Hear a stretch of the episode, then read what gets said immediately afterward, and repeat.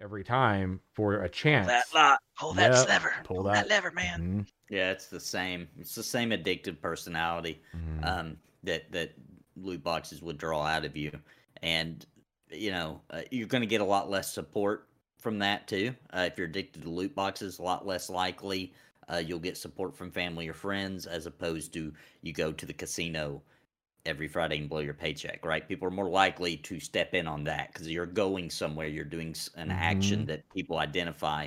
Loot boxes, chances are you can be You're doing sitting that there by yourself. by yeah. yourself. Yeah, No one knows.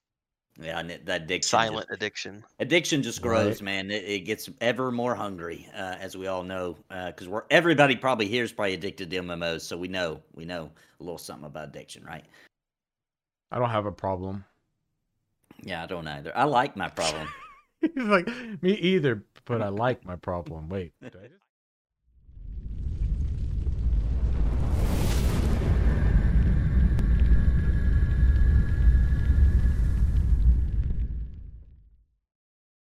Welcome to the party. We are looking for more your podcast for all things gaming with a focus on MMOs, RPGs, game development, and gaming culture. I'm your host, Phoenix, also known as Samorg, and I'm joined by returning party member, the Nathan Napalm. Welcome back, buddy. hey, glad to be here, man. Yeah, definitely. And we got a, a new face on the show here as a guest today. We got Renfell. Welcome in, man. Hello, hello. And uh, yeah, so before we dig in too far, friends, uh, we got to give a big shout out to all the supporters here on Twitch, YouTube, all the podcast places, man, all the comments, all the topics you all submit week after week. It really does help. Um, and the support obviously keeps our bags packed, provisions stocked for all of our adventures here on the show. Um, and we got a few things to share today before we get started. Number one is uh, if you enjoy the show, follow us on uh, Twitter at the LFM Show. You can also leave a message uh, on the phone at one five three nine six six four six eight zero one, and you can leave mail for our grunt to get to us over at the LFM Show at gmail.com. And uh, so, first, I got I got to hit on this one point real quick. Um, so Lexer is no longer on the show. I know I mentioned this on other channels and everything. He had to step away uh, for the foreseeable future. I don't know when he'll return. Uh, but we really do wish him the best, and it was on absolutely good terms. But he will be missed. We'll miss having him on 100%, and uh, hopefully sometime in the future we'll see him again. Uh, but just wanted to make sure that people that listen to this and and actually pay attention to the show, um, and you don't see him if it doesn't happen for a long time or ever again, just know that it was you know for no ill reason or anything like that. It was just life happens, things change, and that is a universal constant, and uh, and that kind of came to pass around here. So, uh, but with that being said, definitely looking for more. That is the show. So I'm gonna really kind of like look to get another one to two members on the show. The the Ashes Pathfinder podcast, which is uh kind of like a sister um, or fellow podcast, if you will, for this particular one. Um, that covers Ashes of Creation specifically. Um, this is something that um, I have learned as a podcaster happens over the course of your your podcasting experience is that you will especially I think in the first, oh, I don't know, I'd say 50 episodes, easy, easy, easy. You go through a period of, and if you don't already have dedicated people who are just like 100% from the very beginning, they're dedicated to the show along the way. Like you are destined to more than likely pick up new members, new guests, and things like that. Uh, people that are going to join. Sometimes they just aren't a good fit. Sometimes they can't stay for long. Um, but every now and again, um, you find the ones that stick and fit the show culture and are there. And Nathan's definitely one of those people. Um, you know, we started with what I think Wondering Miss has been on, uh, Total Freak, uh, another homie, uh, Lexer. We've had we've had a lot of different you know faces on the show and stuff. And now Renfell's here, and um, you know he's kind of saying he's gonna he's gonna probably be available and on board for a little while. So that'll be fun because it'll be interesting to see um, what you bring to the conversations. And uh, on that note, we are gonna look for probably one to two more people. Um, and I've talked about it before, but I really do want to fill this party up and have a fuller show, more rants as usual. But um, yeah. So Renfield, I, I do this in typical form uh, for anyone who's new that comes on the show. Um, maybe you could kind of tell people now. We've mentioned you here on the show before uh, Sure. around Saga of Lucimia specifically. Um, we met a year over a year ago now. Like two years ago, I think probably. Oh my God, was it?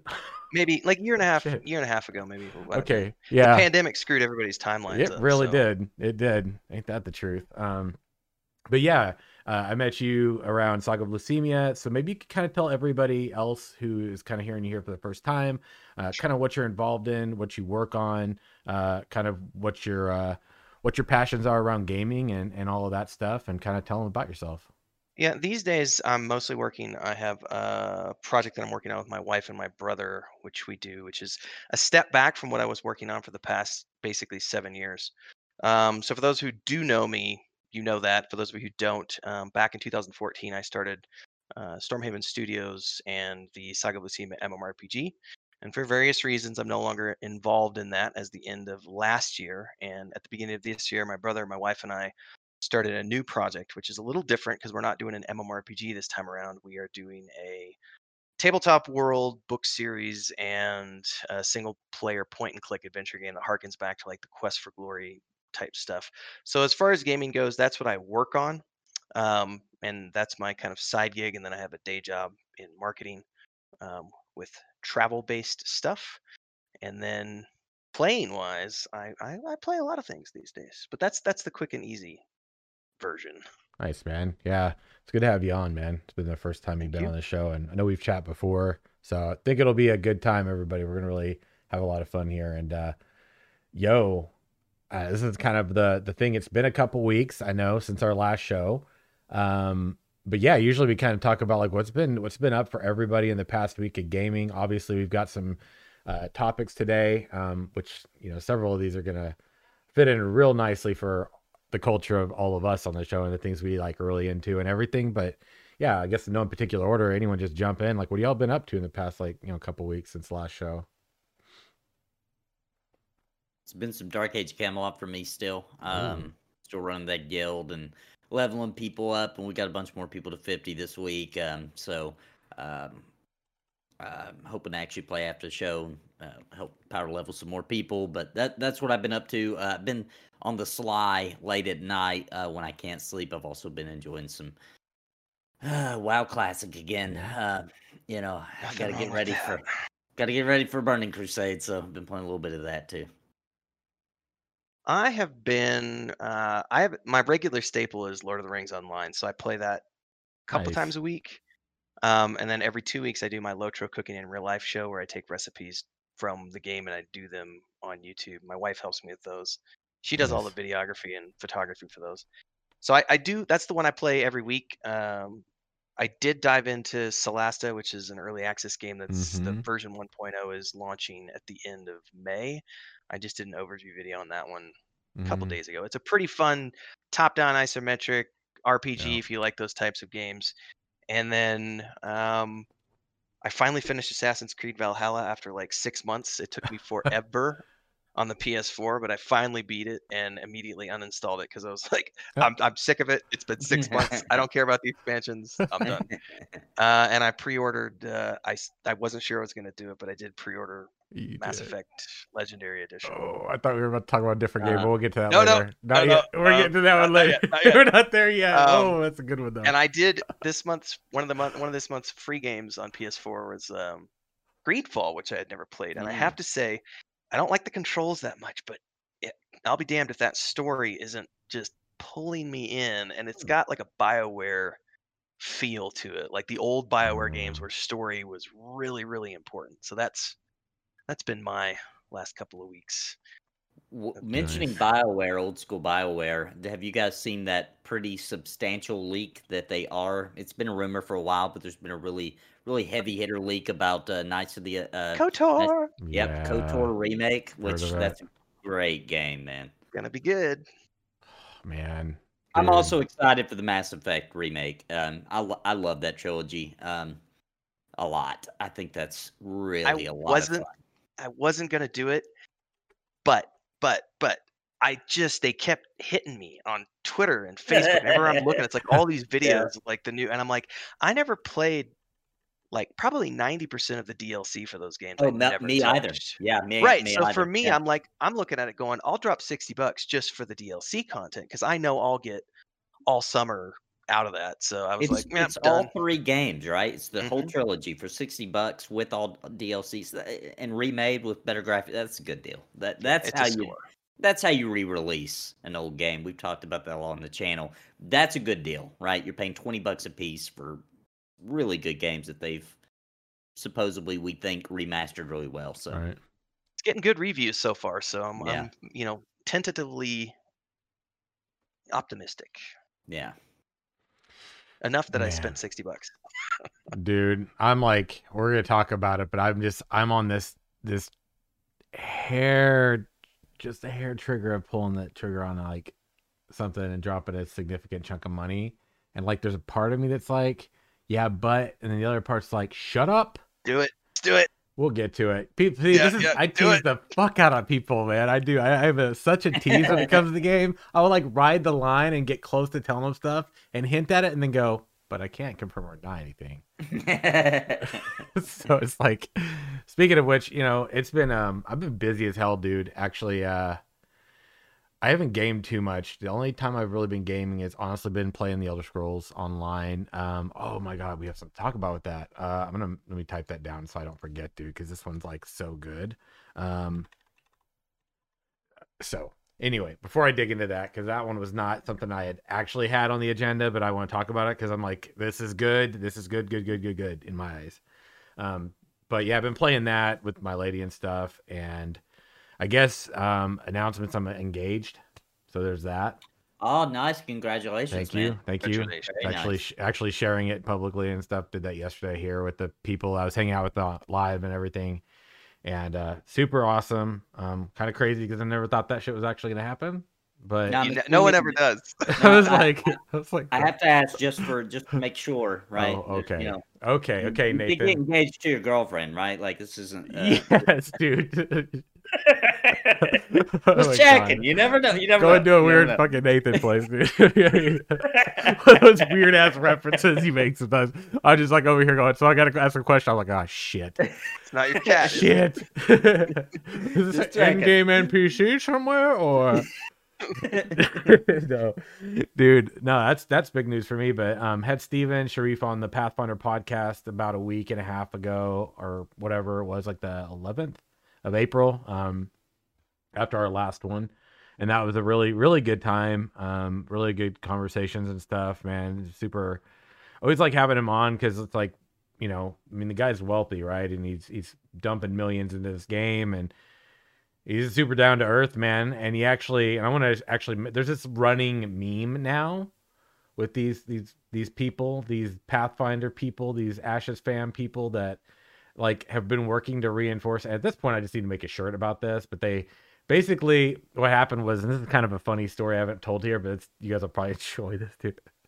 So it references back to the interview and it was just a bunch of laughs and stuff so um basically there was the pi it was a, a pre-alpha test right? And we were doing the test and i could talk about it because um during that test he was recording footage right and so we're all running around all of the phoenix initiatives a certain kickstarter backer level right and it was like a small number of people well maybe a hundred or so or something like that or maybe more running around and he was like hey we're to take some footage and um you know, you guys could talk about this later, but we're gonna take some footage and share it with people. And so we went and did like a kind of hit different bosses sort of thing.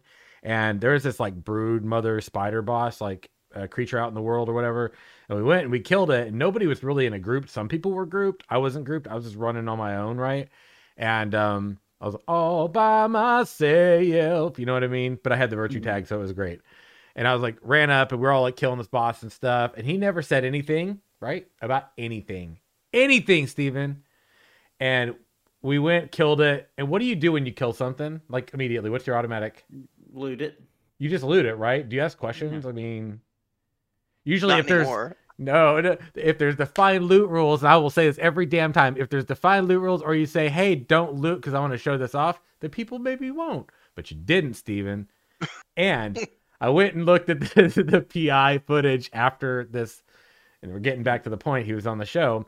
There was a question from someone in the community, Wizzy, one of my mods here, one of my Virtue Guild members. Um, you know, resident troll at, at its finest, and she was like asked if there would be, you know, something about loot rules or whatever, or if the GM powers would be too strong for someone who ninja loots, because the running meme is that Sim ninja loots because if you watch the video, I went back and watched it, and I actually feel a little bit good about this Okay. because he, he you you can watch the video and he goes to loot it and, and he can't. There's no loot. It was me that looted it.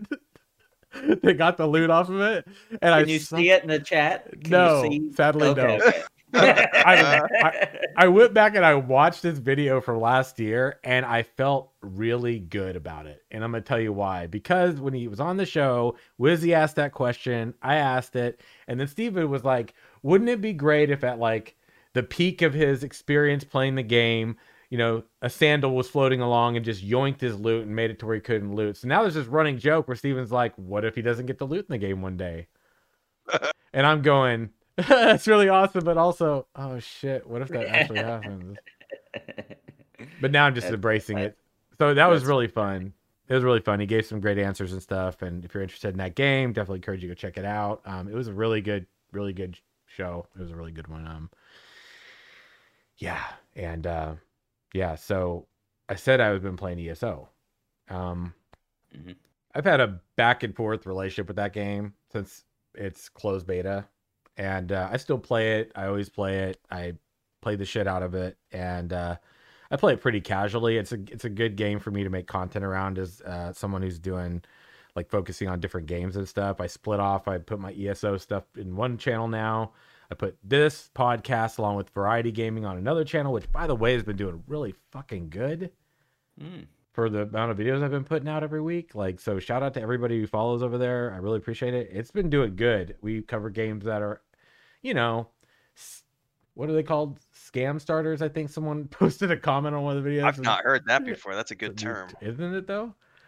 Scam starters, yeah. Scam starters. Yeah. Um, new series coming to you soon. I don't know. Nathan, Renfell, Yeah. anybody? Yeah, definitely, definitely. Yeah. I'm down.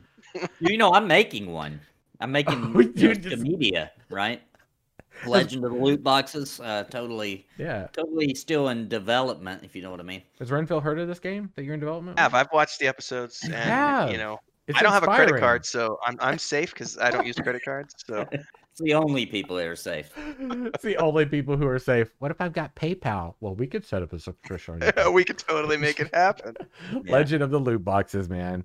Yeah, we've introduced a new feature. I might as well reveal it here on the show. Um, not only all the loot boxing and everything, to unlock everything the game has, but also to level up. Um, it costs depending on what level you're leveling up to. That's how much money it costs. So you want to level up to two, it's two bucks. So it starts out. You know, we want to we want to slowly take all your money, right? So by the time you get to level two hundred, you know, you start getting into a bigger a bigger. Uh, People who want to get to that level need to be ready to make that type of investment. I mean, it's a it's a it's an investment at that point of That's time right. and money. That's right.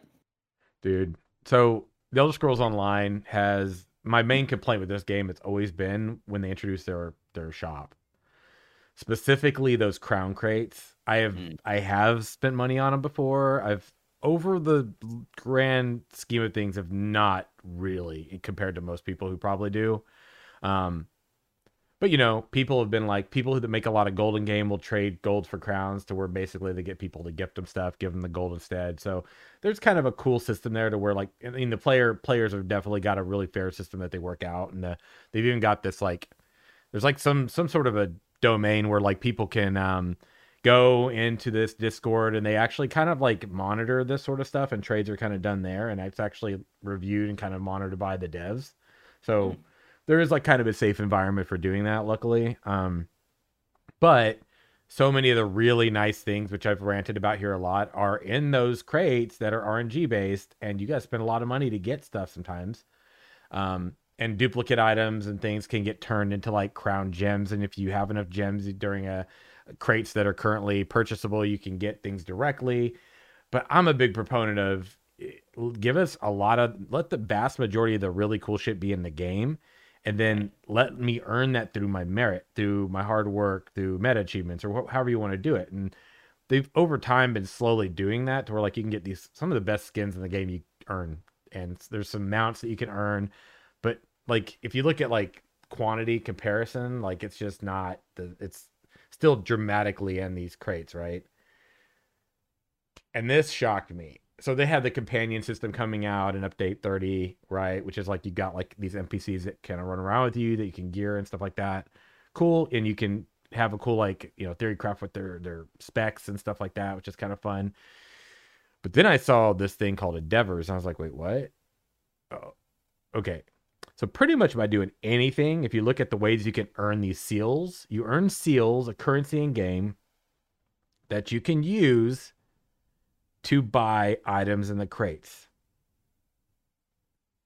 And I don't know if this means they're completely doing away with purchasing them with crowns now, or if it just means because I haven't looked into it that much, or if it's just that like this endeavor system is how people can now also earn it. But either way, it's a better step in that direction, in my opinion.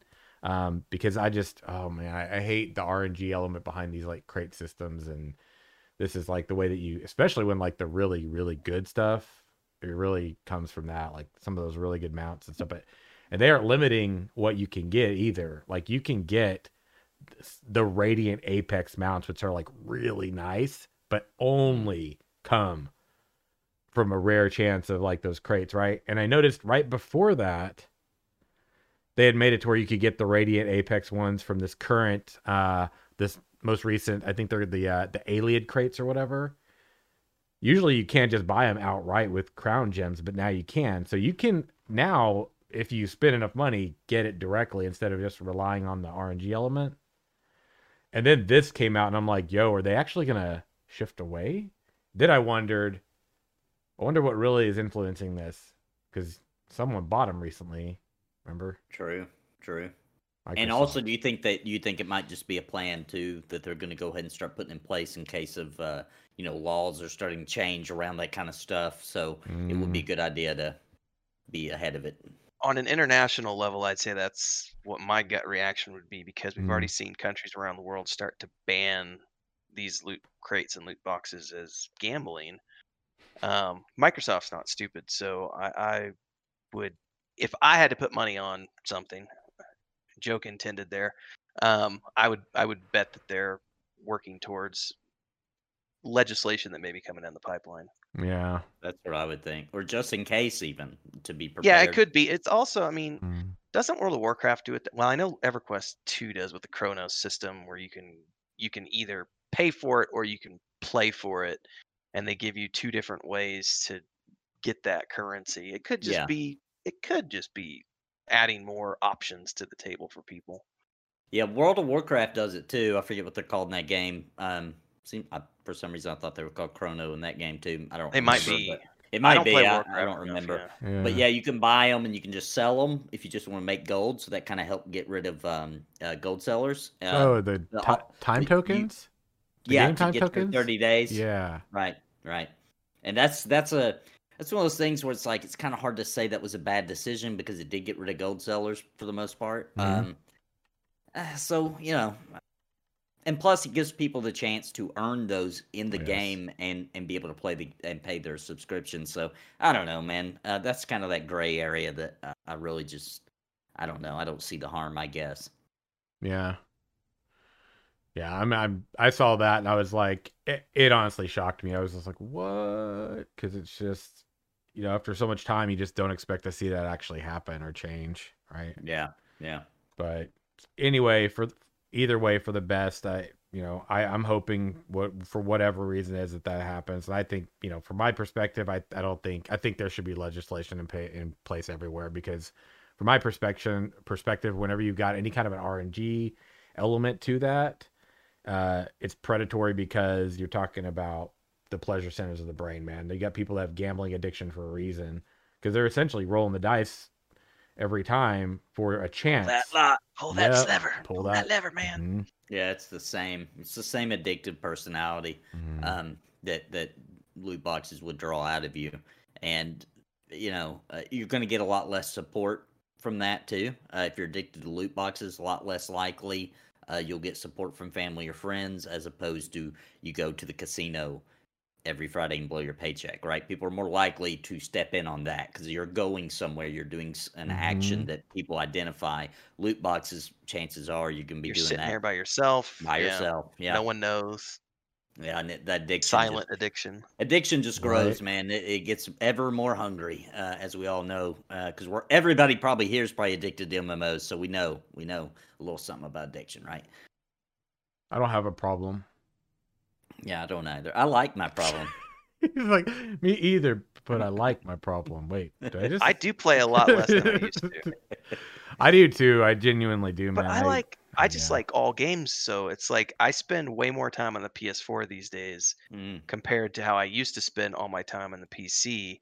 Now I I probably spend 80% of my gaming is done on the PS4 and only about 20% on the PC. I gotta Um, say, man, if they don't get these uh, this issue with the being Mhm. able to purchase a graphics card, etc., um, I'm gonna be gaming on on consoles more often too because I need to upgrade my PC so bad. Oh, that, dude. uh, it's getting tempting. I bought a pre-built just for the GPU and the processor. I've man. been thinking of the same thing, just throwing down stupid money just because it comes with the GPU upgrade that I need. It was cheaper than those Sad. scalpers, man. The scalpers are just trying to Yeah. really roll you, dude, to get that It's money, man. Pretty rough. It is. I'm still doing okay with the system I've got, but I'd say by the end of next year I'll, I'll be in a place where I need to start thinking about it. But and on an interesting note, not to tangent too much, but because I live in in Mexico City, Yeah. um, there is it's it's even worse here because there's automatically a 20% import tax on all electronics that come into the country from outside of Mexico. Mm. Then there's the value added wow. tax, which gets added on top of that, which is another, I think, 17% on top of that. So we're automatically seeing like a 37 to 40% markup on electronics. Ooh. Then the vendor's going to tack on a little bit so that they make some money as well. So by the time you actually want to talk about buying a graphics card here or you know, pre-built PCs and things of that nature, you're going to pay Right. probably 60% more than what you would pay in Mm. say the US or Canada Oh, because of all the import fees, which makes building PCs down here a nightmare in terms of cost. Which is why pretty much everyone that I know waits until they go to the US and they just ship things to their uncle's house and then they go up for Christmas and they just take all the parts, throw them in their suitcase and bring them back and Yeah. the PC. Yeah, I was about to say smuggling your CP parts, uh, your CPU, and everything across the border. If it's in your luggage, nobody cares. It's like what's all this junk? Is this a bomb? No, no, no, no. just my PC. it's just PC parts. dude i'm gonna tell you man like like i'm like you know in the potential of moving right? And i'm going so i just take my cpu and just basically take it and put it in my big suitcase right? That's pretty much the best choice i think. Get new monitors later or something and just basically mm-hmm. put my rig in containers have my brother ship my other rig or whatever however i do it. Because like yeah mm, nah man. I've got to go minimally, but I can't imagine having to do it like that and having to get nickel and dime for all the different. If you have your own stuff and you're willing to ship it, I mean there are shipping costs, but if Right. if you do it intelligently, you can get a shipping container and partial partial it out. That's not that's not the right word. Anyway, but you can you can buy a portion of a shipping container Mm, and get your stuff in the shipping container and get it shipped. That is a very economic way to do it. Otherwise, if you could do it in a suitcase and break it down into the individual components, Hmm. yeah, because doing it in the case makes no sense and it's too bulky. Um, and monitors can be found anywhere in the world. So yeah, those are much easier to get. I've been a laptop only for 10 years now. Um, Oh, wow. Maybe 12. I, uh, 2007 was the last time I had a desktop. What? Um, s- I've been laptop only for Dang. a long time now. And the reason is because traveling so much, it's just Mm. always made it a pain in the butt. And so, yeah, it's just laptops. And the laptops for the last five, six years have been powerful enough that they really do, you know, they can be a little pricey, True. but you still get the same specs. The only downside is that laptops run a little hot. Yeah. Um, Yep. Yeah, I've got a I think an Asus ROG's um gaming PC that I got or not sorry, not PC, but laptop that I got back in 20 and it wasn't even like brand brand new at the time. I actually got it used. Um and it's heavy and it's got big fans inside of it and stuff, but man, I I was playing the Elder Scrolls Online in closed beta on that thing and I can still play some of the nicest games right now on that thing. Like no no BS. It, it performs really well. yeah, I Um, mean, I'm still, I've, I've got a while before I need to worry about upgrading. yeah, but- I, I, I, I am starting to dream about a PC again, like like an actual box. Um, just recently, my wife and I have been looking at stuff, being like, hmm.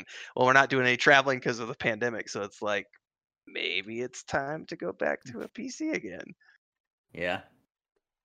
Um. So, I guess we'll go ahead and just hit on this one since we talked about. So Microsoft, you know, stepped in. ZeniMax Bethesda basically under the blanket, under the umbrella rather of Microsoft now. Um, you know how we were talking about Discord was potentially about to get they were like throwing 11 billion. They were like 11 billion. It's in the works. They're talking about 11 billion to purchase discord. I'm going oh shit. Buying everything right now. What's going on? And we were talking this before the show started. I just i've been trying to i'm i'm getting a picture of what i think microsoft's doing specifically when they purchased uh because like like what does a PlayStation and Nintendo have that Xbox doesn't, right? Lots of games that are like very exclusive to their consoles, right? And they had Mixer, which was a streaming platform for a while, and then I was like, I do not understand what they did there because they just dumped a bunch of money. We had some ideas about this before we got into it, and then they they got now they've got the Elder Scroll stuff, right, and all the Bethesda stuff, which I'm like, okay, this is gonna kind of bodes well in my mind for their for their platform in terms of gaming and then I saw them going to get um, trying to acquire Discord, but it turns out that those talks have ended for 11 billion, man. So I'm really curious about, you know, I'm just this is like a brainstorm, sort of get our thoughts around that whole dynamic I just mentioned, but um, I'm really curious, like what what they're big braining right now because I feel like they're definitely big braining something. Well, if you go back far enough too, they started buying up independent game studios back in like 2017, 18 because they bought up Mhm. they bought Obsidian, they bought I don't even remember because I remember they even came down here to Mexico City and there was a game conference here and they it was they it was the same time around that they bought Obsidian and and didn't they buy inXile as well? inXile, Obsidian. They bought a bunch of independent studios a few years back and they've just slowly been adding to their stable of independent developers. Mhm. And then they did the big one, which was ZeniMax. Yeah. Um, so it's not it's not a new thing. They've been doing this for three or four years now, and I, I have a, in my mind it's all been working towards the next, which has launched now, but that next generation of Xbox, and moving towards getting this stable of not huge teams, but very, very, very um, critically acclaimed independent studios who have made some really critically acclaimed games in their stable that can make exclusives for uh, Mhm. Windows and Xbox moving forward. Because that's and that's just a smart business move.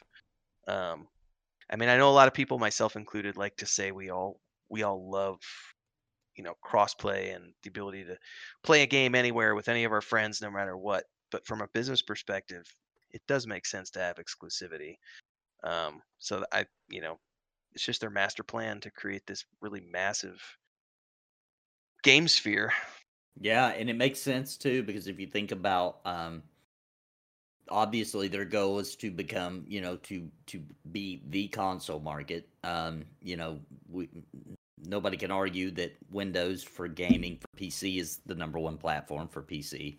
So um, things like buying Discord, uh, which is the number one uh, communication device for PC gamers, uh, and then combining that with the console because they could have released a Discord version for Xbox so that you could communicate with PC players. Mhm. A lot of games are going to be cross-platform. It makes sense they want a communication device and not try to release their own when Discord is already what gamers are comfortable with and love, right? Um, because you've got games that have built in. You've got MMOs, for example, for a long time now. Uh, will come with a built-in voice chat, right? Everybody just turns it off and uses Discord. Like, you know, it's uh, so a lot of developers like, well, there's no use in putting it in there. People don't use it, right? Um, so uh, it just makes sense, right? If you're gonna try to to to uh, pull it all, all gamers into your um, Yep. sphere, then that that makes sense. But what's interesting is they're keeping a good relationship with Nintendo because they don't see them as a threat, right? Because Nintendo's most likely probably needs to stay in this handheld hybrid kind of market. Mhm. That's what they've always been really good at. Uh, the Switch has been hugely successful. The 3DS was gargantuanly successful. Um, so the, you know they've always owned that market since the Game Boy, right? So uh, it makes sense that Nintendo would stay in that sphere, which is kind of outside of Microsoft. Like, you know, they don't that doesn't affect them, right? So uh, they've kept a good relationship with them. Um, and you know, it just makes sense, man. If you're going to try to take over, and that's what Microsoft tries to do, is just dominate. That's Yeah. what they intend to do, at least. Uh, that's the way you would do it. Is Discord would have been a good now, but they turned it down. Which bravo to Discord for turning eleven billion dollars. Um, that's hard to believe. I'm going to be honest. I don't if care that how. rumor, somebody was just saying that rumor in chat. Yeah. If that rumor is true about the IPO, it makes sense why they would turn down. Because if if they do a public IPO, they could be looking at a hundred billion dollar company. that. Yeah, I was going to not mention that just- too. Very Yeah. true. Can you imagine? I'd buy in on Discord. You kidding me?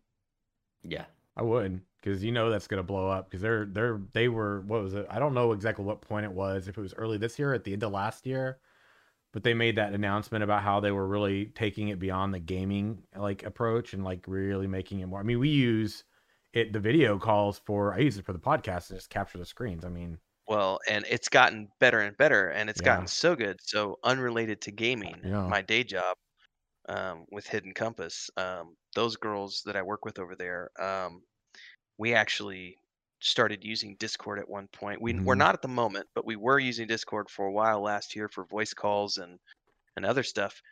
And and it Mhm. was funny to me at the time because they were like, "Hey Tim, do you know what Discord is?" And I'm like, "Uh, no, I have no idea what Discord is."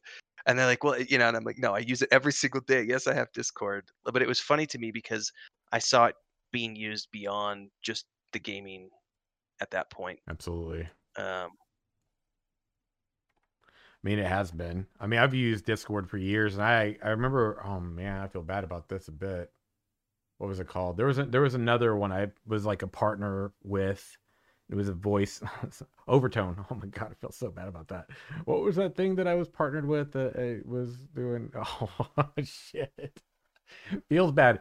The lady I talked with that was a point of contact was amazing or whatever, but it just I made some suggestions on features. It kind of felt like it kind of had that uh kind of has a vibe to it of like Discord's web-based, you know, browser-based um form, but their uh their app that you know desktop app that you could launch um they had these like um parties that you could form but they weren't permanent so then they didn't really have and you could do chat but it was like I was like, look, I, maybe y'all are trying to do something unique here. The voice quality was actually, in my opinion, better at the time than Discord's was by default.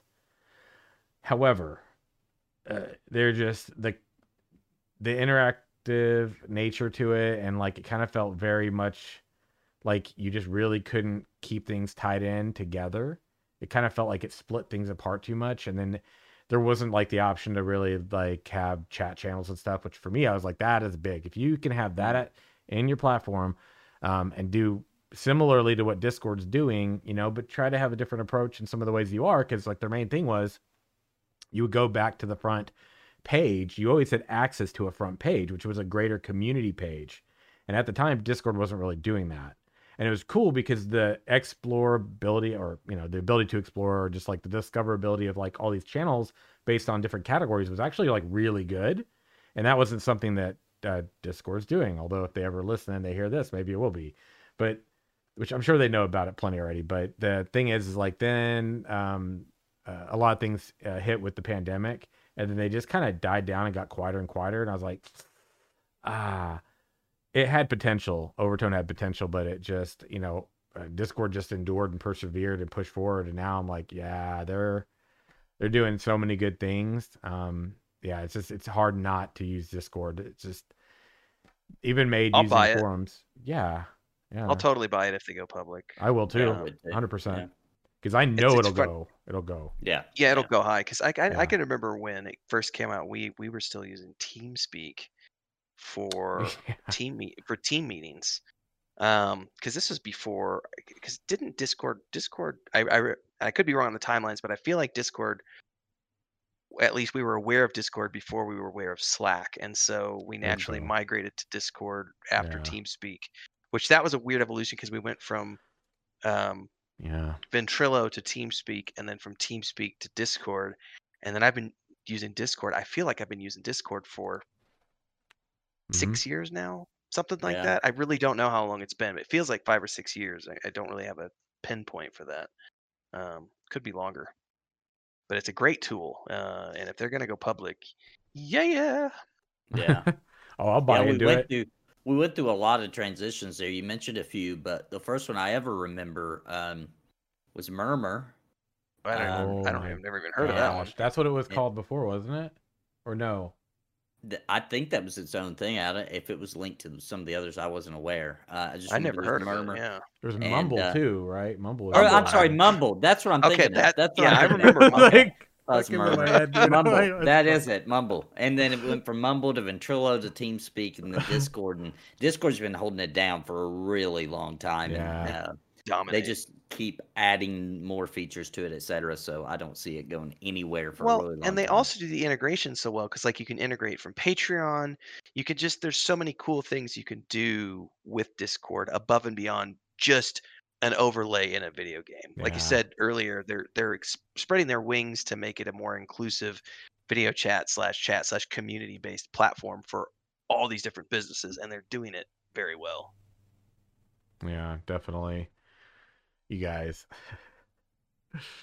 We've got an active Discord community, obviously. You can exclamation Discord and chat. It's just discord.gg forward slash Samorg. Um, it's a place for Ashes of Creation, this show, the Pathfinder podcast, uh, a bunch of other gaming stuff and things. We've got a really healthy, thriving community, man. And anybody listening to the show is more than welcome to join it.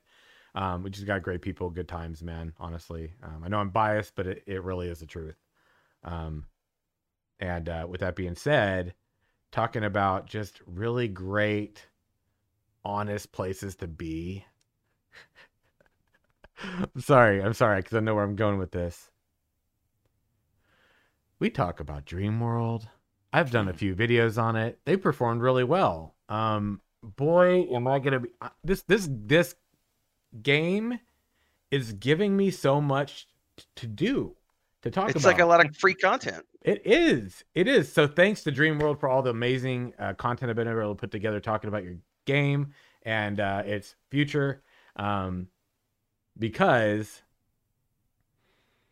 oh man, Scribbles, man, you know, you know, homie. So I watched a, a video. I'm I'm gonna replicate another creator. I'm gonna give a shout out to Kira TV here because Yeah, that when video I saw epic. when I saw this video, right, and I don't even get to watch a lot of stuff, but a lot of people in our community link stuff from him and like all the time because he covers the genre and he, he does a good job. I actually really appreciate his content. He's Yeah. funny too. I like the way he He approaches funny. it. He, he just slips in some absolutely hilarious out of nowhere. Yeah. all subtle. It's all subtle too, and I catch it. I Yeah. catch it. I'm like, I appreciate this. so I'm I'm gonna give him a shout out because he's doing right by the MMORPG community, the gaming community. He's really, you know, he's calling stuff out. I, I've seen several of his Chronicles of Elyria videos, um, and uh, apparently he started covering this Dreamworld thing around the time I did or whatever. And someone I had already gotten information about some things to cover coming up next week because every week I've got a new let's chat about this BS in the world, right? And it's just so ridiculous, but it's real. And he did this, and I was like, wow, dude, this is so bad. If you're making a game and someone comes, he did a disc, he, he went into their Discord and he showed on this video, which this is important. This is a very important note. He showed his list of messages. He showed all of it on the screen, right? He didn't ask anything out of line. He wasn't derogatory. He wasn't negative. He wasn't shitting Very on anybody. He was very respectful. And the thing is, he asked legitimate questions, okay? Not like prepared questions like these guys have answered on these other interviews or whatever, which is because when you look over every time you say something, you're reading, right? We know the difference.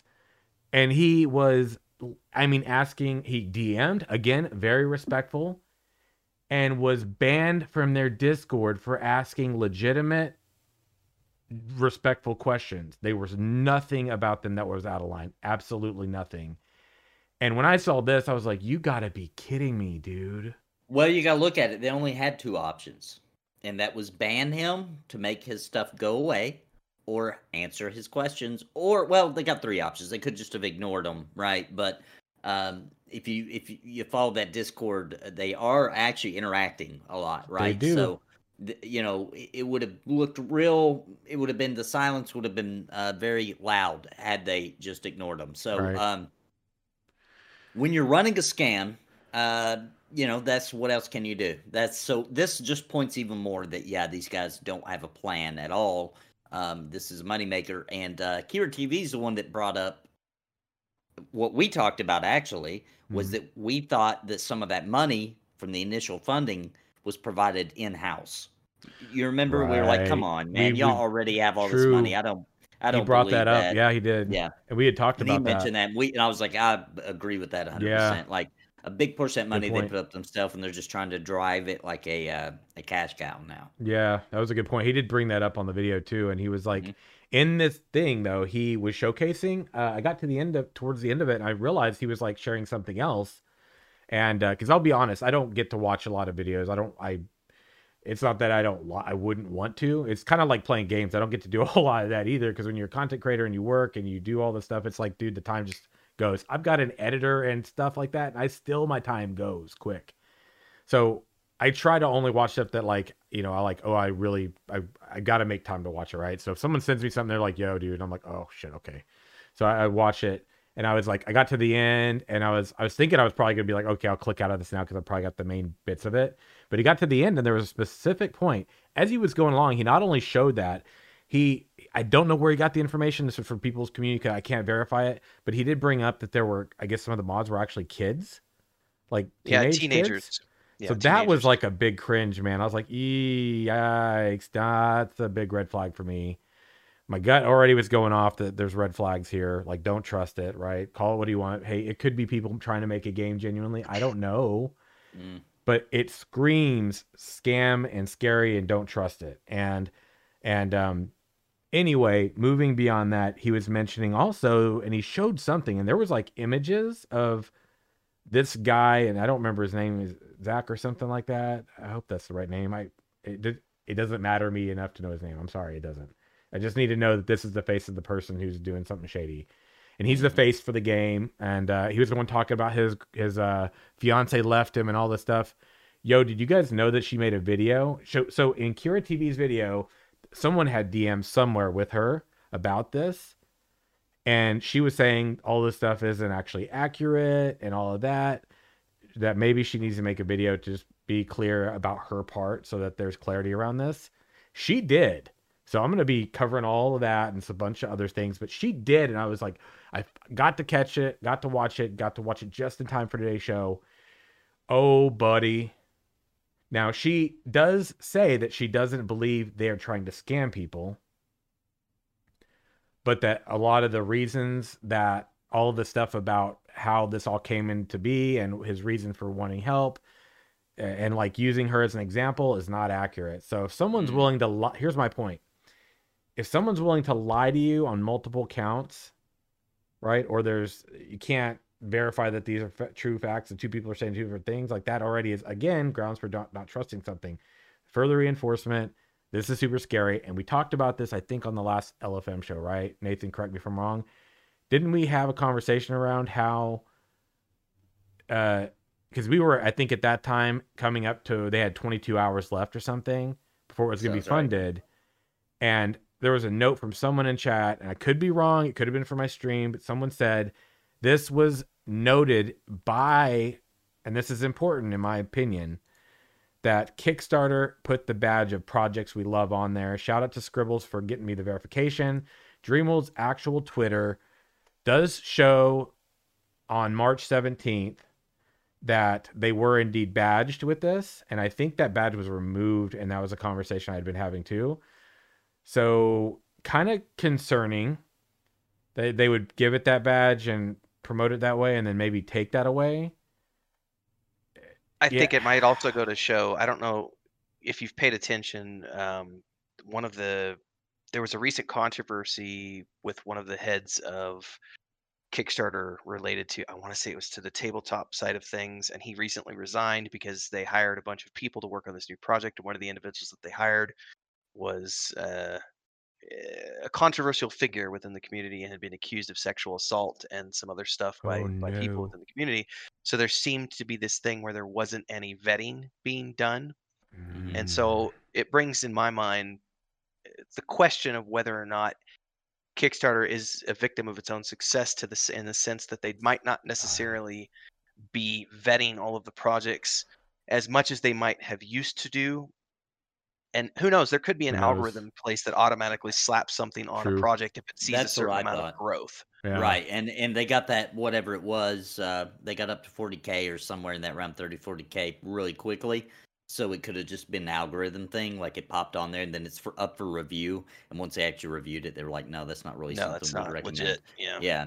So, uh, but I, I want to say something about Dreamworld real quick, and and you guys correct me if I'm wrong. Hopefully, Okay. you you know what I'm talking about. Um, so I believe that their vision for what they say they, that Dreamworld is going to be is already available right now. Now, correct me if I'm wrong, but Core, which was released by Epic and it's free right now, um, people are making MMOs on there. You know, they're making uh, fantasy, sci-fi, uh, everything. I mean, anything you can think of is even full D and D campaigns are on there. Um, so isn't Core already there? Isn't that is there? Am I, am I missing something? Is Dreamworld offering something that Core doesn't already do?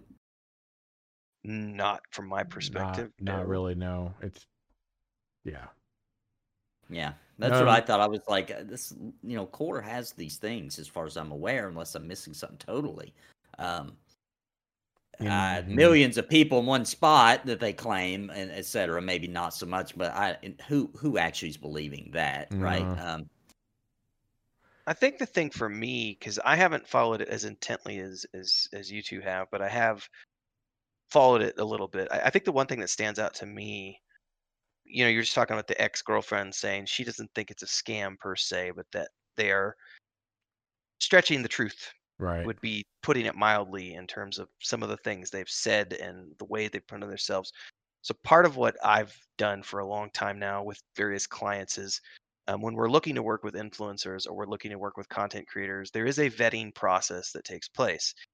And I can tell you within 10 minutes, as a general rule, if someone is a legitimate individual or not, because it's very easy to make a couple quick phone calls, dive into someone's LinkedIn, and check that information against past places of supposed work. Mhm. And if Mhm. things don't start matching up, it's an immediate red flag that this isn't a legitimate or that something is being some truth is being stretched here. And that's what what I wasn't interested in the game at all from a from a gaming standpoint. When I started seeing people throw the word scam around, I did want to research it and look into Mhm. it.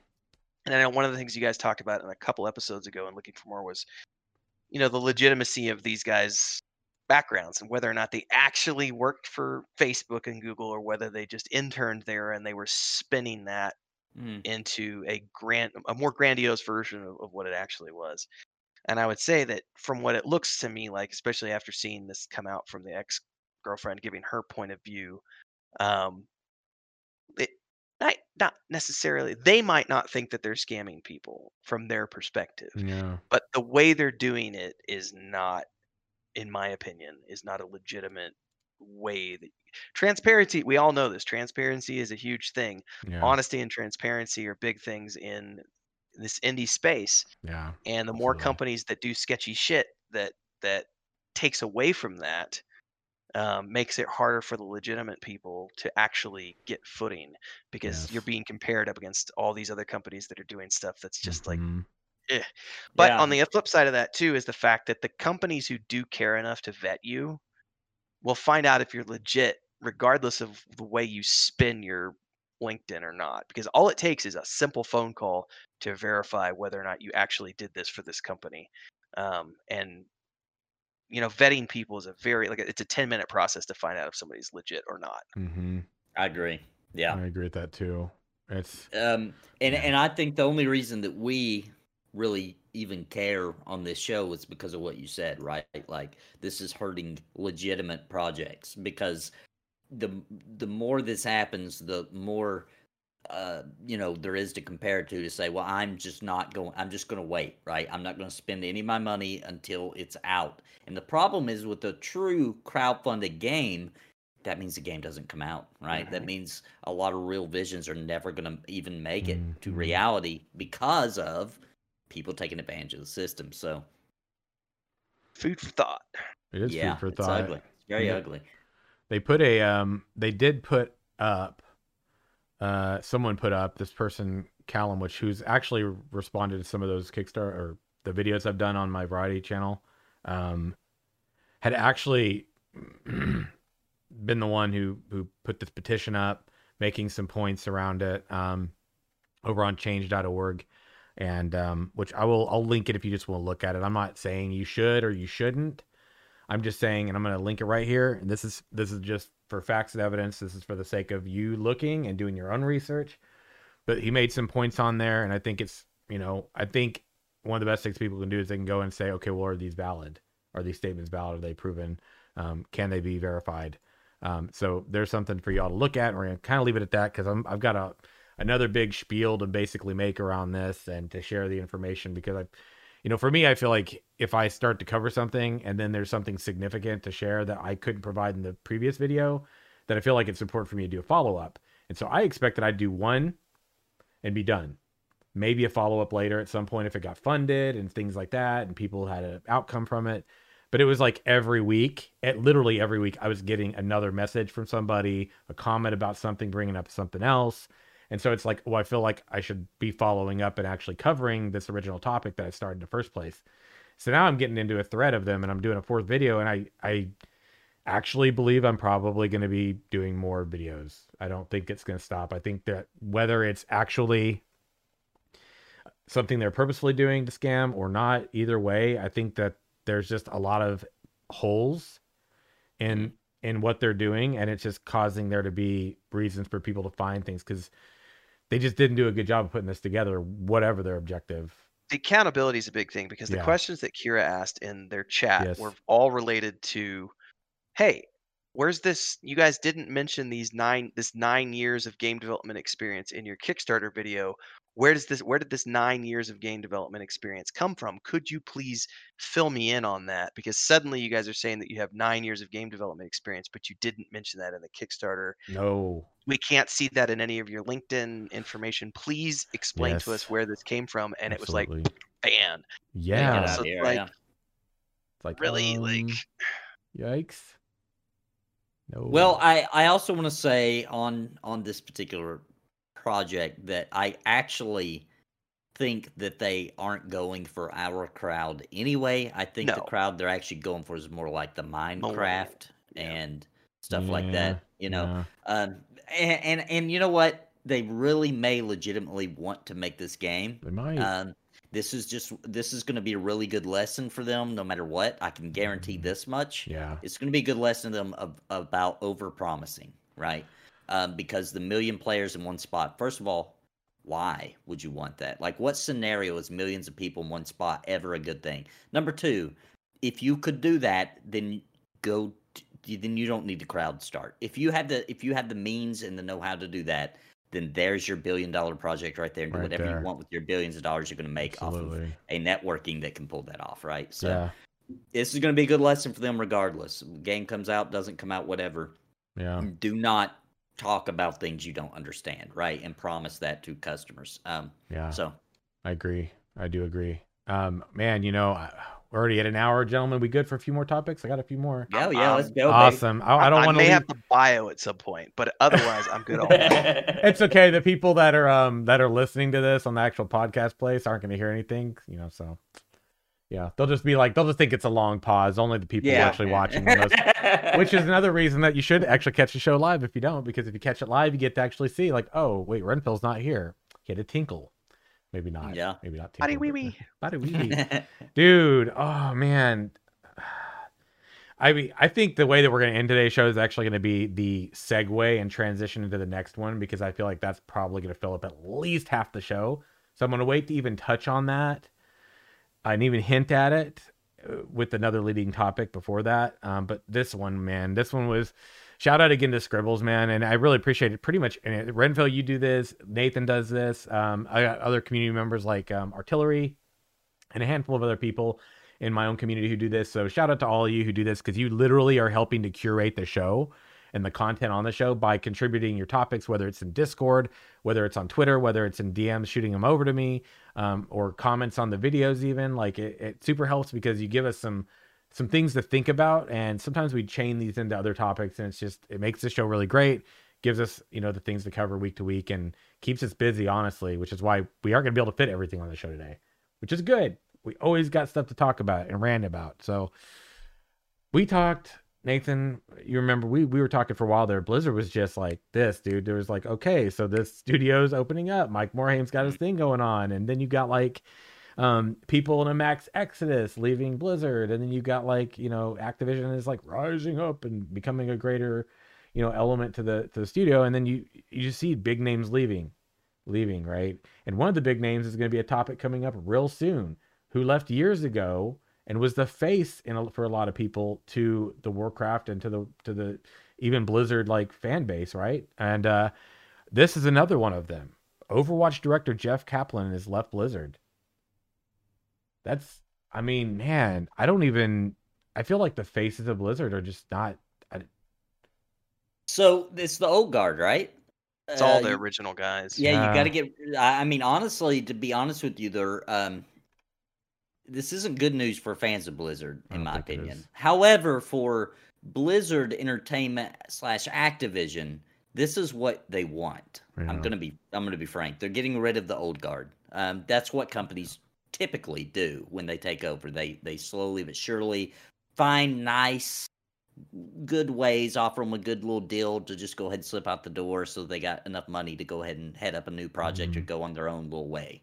Um, because those people fight back because they were there for the old days for the glory days for et cetera et cetera so they're on the customer side which you would think companies want to keep that but they have a new direction they have a new vision and they want to get to that goal uh, which is why they spent all the money to mm-hmm. purchase blizzard right so um, you know it is what it is too bad blizzard didn't just say no to that deal right if more companies stood up and you know like like uh, discord apparently did and just said no to the deal I know what where this is going. I'm reading the legality of it, and I this is uh, my baby, and I'm not giving it up so easy. Then we wouldn't be where we are. But uh, yeah, the oh, anybody that even is left, and I I don't know any names now uh, that are left. Uh, they're gonna they're gonna be gone soon. Man, dude. But on that note, I do gotta say that Blizzard did do something very smart lately. What's that? Recently and I know a lot of people are just reading into it like, yeah, of course they did that. That's the that's that's the simple way. But they might have changed the way companies do expansions from now on with their recent move.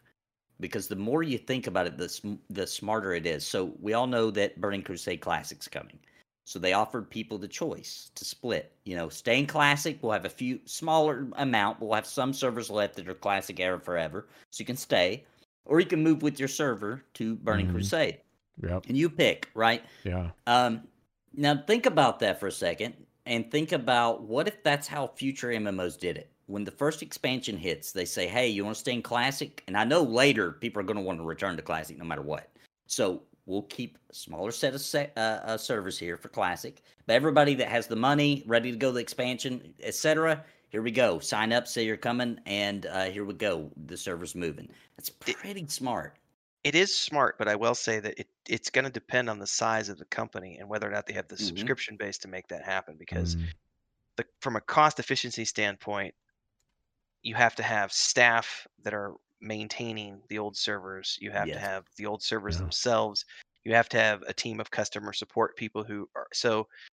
Who knows how many people it is? Maybe it's 20 people, but right. still 20 engineers at conservatively 65 70000 dollars a year that starts to get expensive really quick i do think that it's a brilliant way to do things because it mm-hmm. definitely segments it up and it gives people lots of options and that's one of the things blizzard has done very well over the years with warcraft is give people lots and lots and lots of options so i, I don't disagree with you on that front but i would say that from a logistical standpoint i think that kind of undertaking is going to depend entirely on whether or not the company has the finances to make that happen because that is a yeah. logistical nightmare. Yeah, I think the big ones, right, that are probably that we're looking at coming, um, that are most likely to succeed, right, like Ashes of Creation.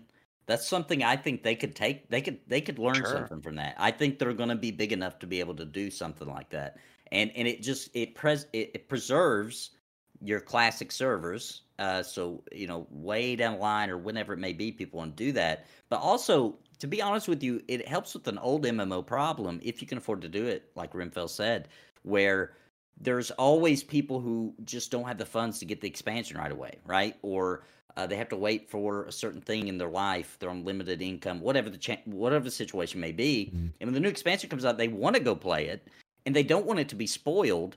So those people, it'd be nice if they had the option. Well, I'll just stay in classic until I can afford to get that expansion, etc.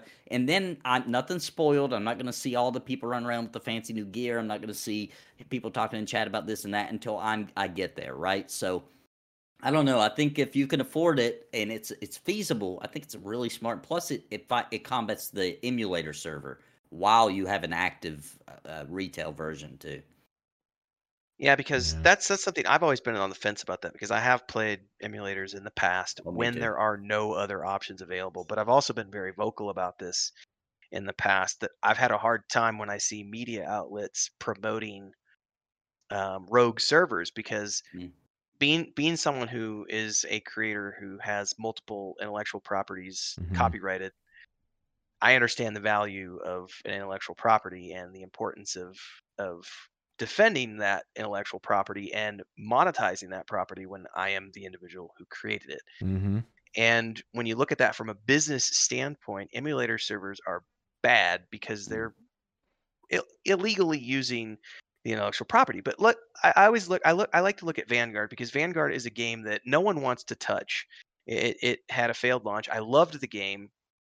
Um, the only way it's going to exist is in an emulator version because the IP holders are not willing to do anything about it to actually resurrect mm-hmm. it and do like a legitimate progression server. But then you have companies like Blizzard, where it's still a very active game, mm. and they actively pursue those emulator servers. So it's a, it's it's a, it's one of those things where I think in Blizzard's case, you have to do it because otherwise you're losing all this money to the emulators. But with smaller companies where you know you don't have enough money to pursue mm-hmm. the emulators and it, maybe maybe there's only 10,000 people that play that game worldwide on the emulator service is it worth it at that point to even justify spending the money to do a progression server you know are you going to mm-hmm. make enough money off of it or just let those 10,000 people do what they want to do because it's not enough but with warcraft you're talking Millions. Mil- it was literally, I mean, when Classic launched, it was millions of people, and it still yeah, is yeah. millions of people playing. The revenue just big... went through the roof, and then yes, you know, right when it started, I mean, it was. I, I've I, have logged on off Classic because I do enjoy it. It's a fun little distraction type game. But um, when the population started dipping, when I see dipping, it still had millions, right? But when you start noticing, like, okay, a lot of people have gotten over a Classic Burning Crusade, and now it is popping, man. The back new again. zones are back active like it just launched. Um, so, by the way, if you haven't gotten into Classic, now's a great time because I, I just started a new tune and I did a Horde, I did Alliance. I wanted to see what the population on mini servers, and it is booming because people are just like, "Oh crap, I want to catch up, right? I want to get, I want to get to Burning Crusade." So, it's interesting though. They're still revolutionizing. They're still revolutionizing the industry, right? And it does take a giant like Blizzard sometimes to do something like that because number one, they can afford it. Number two, uh, they got they got more uh, space uh, and uh, uh, they've got the name. They've got they they can just do things like that. And the worst case scenario is uh, they were wrong and they correct it later, right? No loss. Right. It's all a tax write off, man. man. we are talking about that earlier too, right? Yeah, they'll just fire customer yeah. service again or something. You know. Yeah, it'll, it'll close down a French studio. Won't be a big deal. Man, yeah. There's a you know when you talk about the Blizzard universe and everything, that that person we were talking about earlier, that was the face, was anyway. Overwatch. No. No. So what, no, no, what are we talking about? What are we think, talking about? Think about think about the guy who is the face of all the BlizzCons. He was up there probably up to 2013, mm. I believe, is when it. I think it might have he might have stepped away. I'm pretty sure because somewhere like, around. I think there. it was around my first BlizzCon, and it was after that. There it is in chat right there, Chris Metzen, man. Lore, lore, lore, lore, lore, lore, lore, lore, lore, and he. Now I caught wind of War War Chief uh, Gaming like I don't know, it was like a while back, and I had tagged that this project was going to be going up because they announced it on their Twitter and everything. He stepped away from, you know, his announcement was I'm stepping away from Blizzard to and retiring basically to, you know, be with my family, spend time with my family and things like that.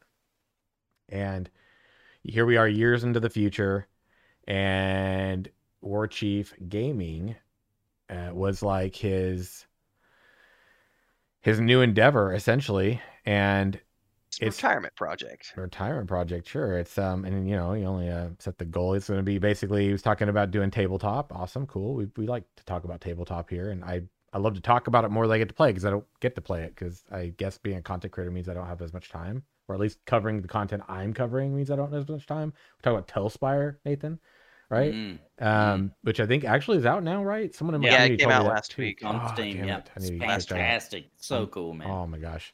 Oh, you want to talk about you just uh, so listen? I'm gonna tell you because I know you're a busy guy, Sam. Uh, I'm gonna tell you what to do. Okay.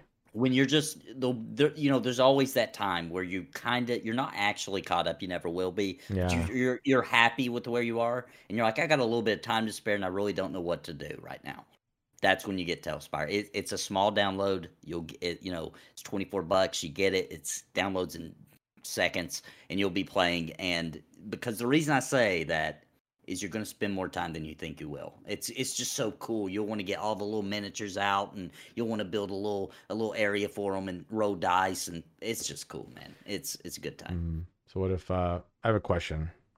Because I I really want to take your suggestion. What do I do if I don't have that? Happen?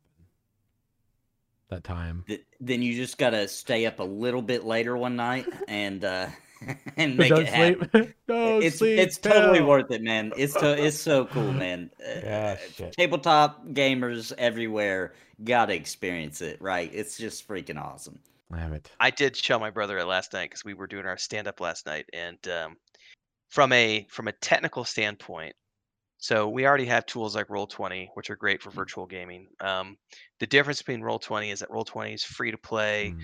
Everybody can get on it. With Talespire, obviously everyone needs to pick it up to play it, mm. but it is, ironically enough, because where I'm based, I get geo pricing, so it's only twelve bucks for me. It's twenty five dollars for you guys. Nice. But um, my brother and I were looking at this. We were already talking about. So he's like, "Well, I know these two people who would join," and I was like, "And I think I know these two people who would join." So we were already like talking about these six or eight people that we could get together to do it because that's the type of game Talespire, the way they're doing that, that's something that's meant to be played with friends because it is meant to be a it's a 3D tabletop environment. So we can talk about that because it is a massively multiplayer online version of your traditional tabletop game.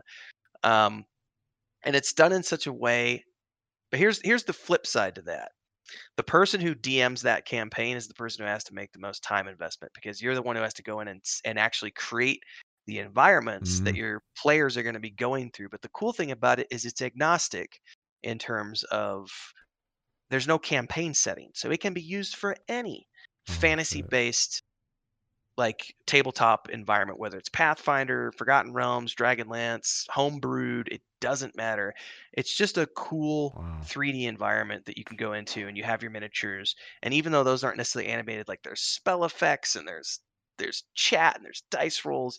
It is really cool. I will yeah. second Nathan on that. It is so cool. And and they've made it look like miniatures. That's what I think so cool is like when yeah. you lay out a little tree, they weren't going for like ultra realism what a tree looks like. They were going for what it looks like when you make a tree for a tabletop. Like it looks nice. like it belongs there for what it is. For it, tabletop. It, it, yeah, it's emulating yes. that nice. the DM made this, right? It's so cool looking. Um, I, I see that company going big places with that model because as it gets expanded upon, especially if they can make it more accessible to everybody, yes.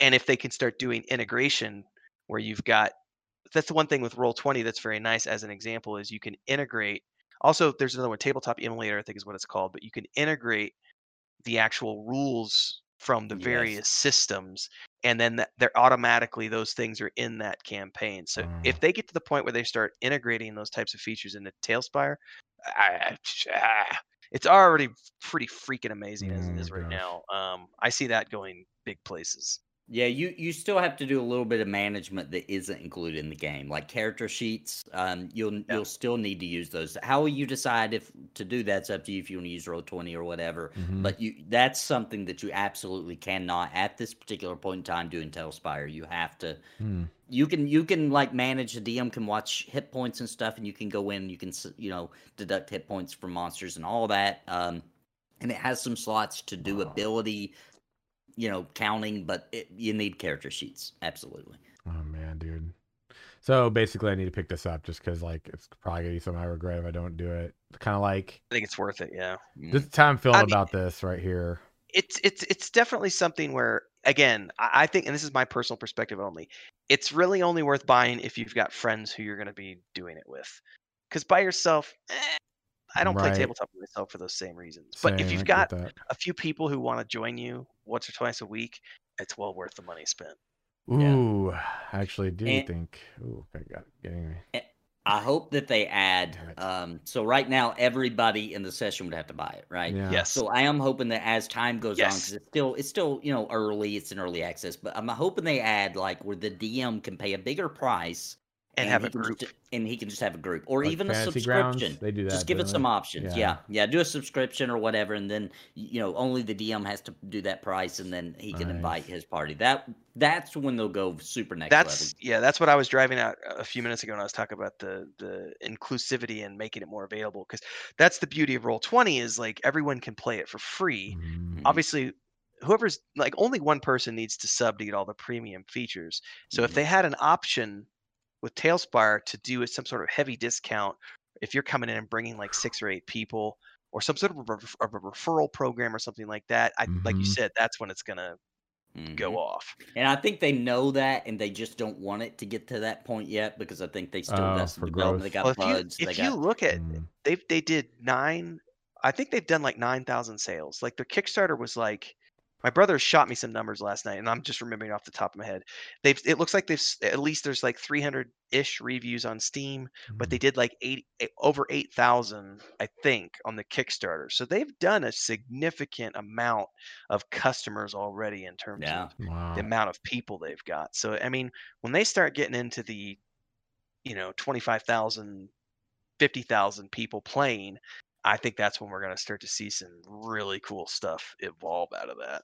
I think you're right. Yeah. And and what a what a what good timing, right? Because they didn't when they yeah. announced this project. Uh, there was no COVID or or pandemic yet, uh, but it was still a cool idea. I was still super excited about it already. But then the pandemic happened and it changed. You know, people coming over and doing tabletop and all that kind of thing. You know, all that just roll 20 went skyrocket more people Yep. and all that kind of thing so and then it releases you know at the tail end of that it's just like what what good timing for a project like that that they couldn't have known not not planned just that's the way the world worked Yeah. So Chris Metzen, War Chief Gaming. I I feel like I got to get Talespire because it's just too unique not to get. Sort of like Auroboros, Coils of the Serpent. I'm telling you, I'm telling you, man. So I, I gotta, I gotta jump in on this because Yes. I've been, I've been, I knew this was coming on the pipeline. I've been paying attention to it for a long time. I am a huge tabletop fan, um, and most of my projects over the, the past 20 years have been involved or have started off Yeah. with the root of being a D&D campaign that I evolved into something else. So I'm a huge supporter of this. I haven't done it yet. I haven't done it yet. But I'm sitting here looking at that Yes. $200 package going, yes. I uh, I don't need it, but I want it. really I want want, it. it. so bad, and I don't need it is the problem. And it's like God, Yeah. yeah, because I, I'm gonna admit the the what got me is like the slipcase Yes. and Mm. the hardback version and the Miniatures. novel the novelized version of his Yes. story from that time and concept art that he wrote and the map and the miniatures and the dice and all these little things that come with it. It's like all of those things are so cool and i'm literally trying to convince my brother i was like come on man you just need to go halfies that way i don't feel so bad for blowing 200 bucks on something i don't need. Because my wife was already like yeah if you you know just buy it. And i was like okay cool. And then i'm like uh, but do I need it? That's the thing. It's like it's really it's so silly because I'm so happy to blow sixty bucks on Mass Effect when I've already played the game. you know, but then I'm like looking at this going, uh, do I need it? Do I ever need a video Mm. game? No. But that's the thing. There's so much cool stuff in that $200 package that I just look at the this is on a personal level. I feel the value Value.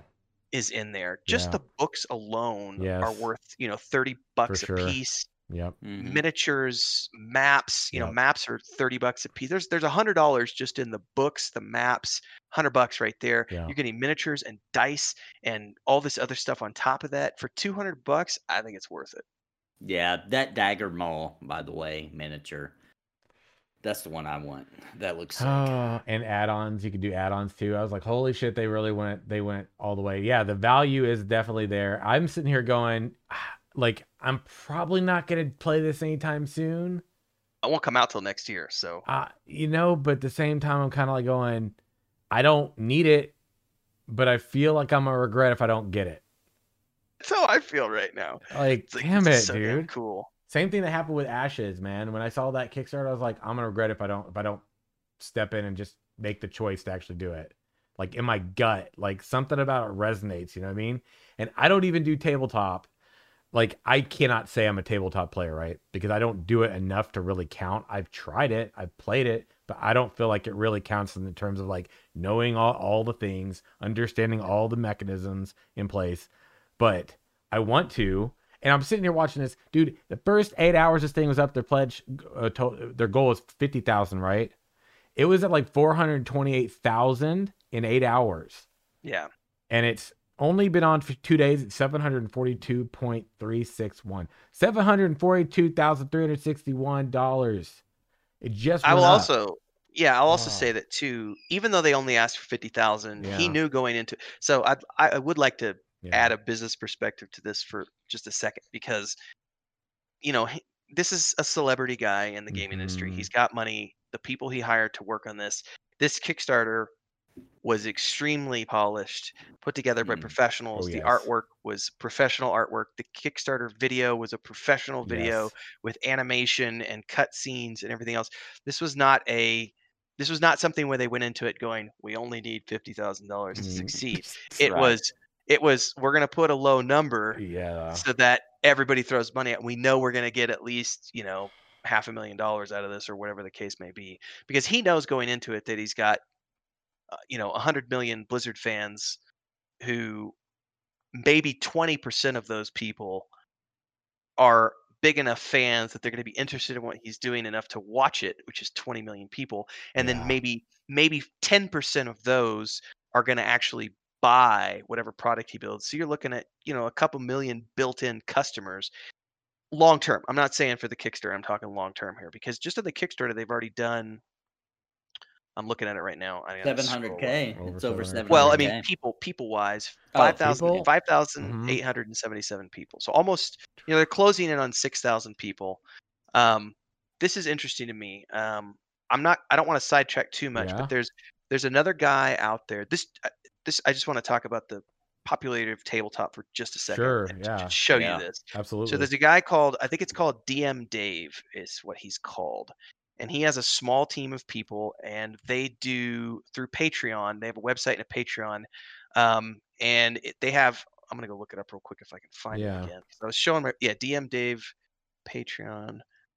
Yeah, Dave Patreon. Um Patreon DM because when I looked at it last night, it was six thousand six hundred subscribers.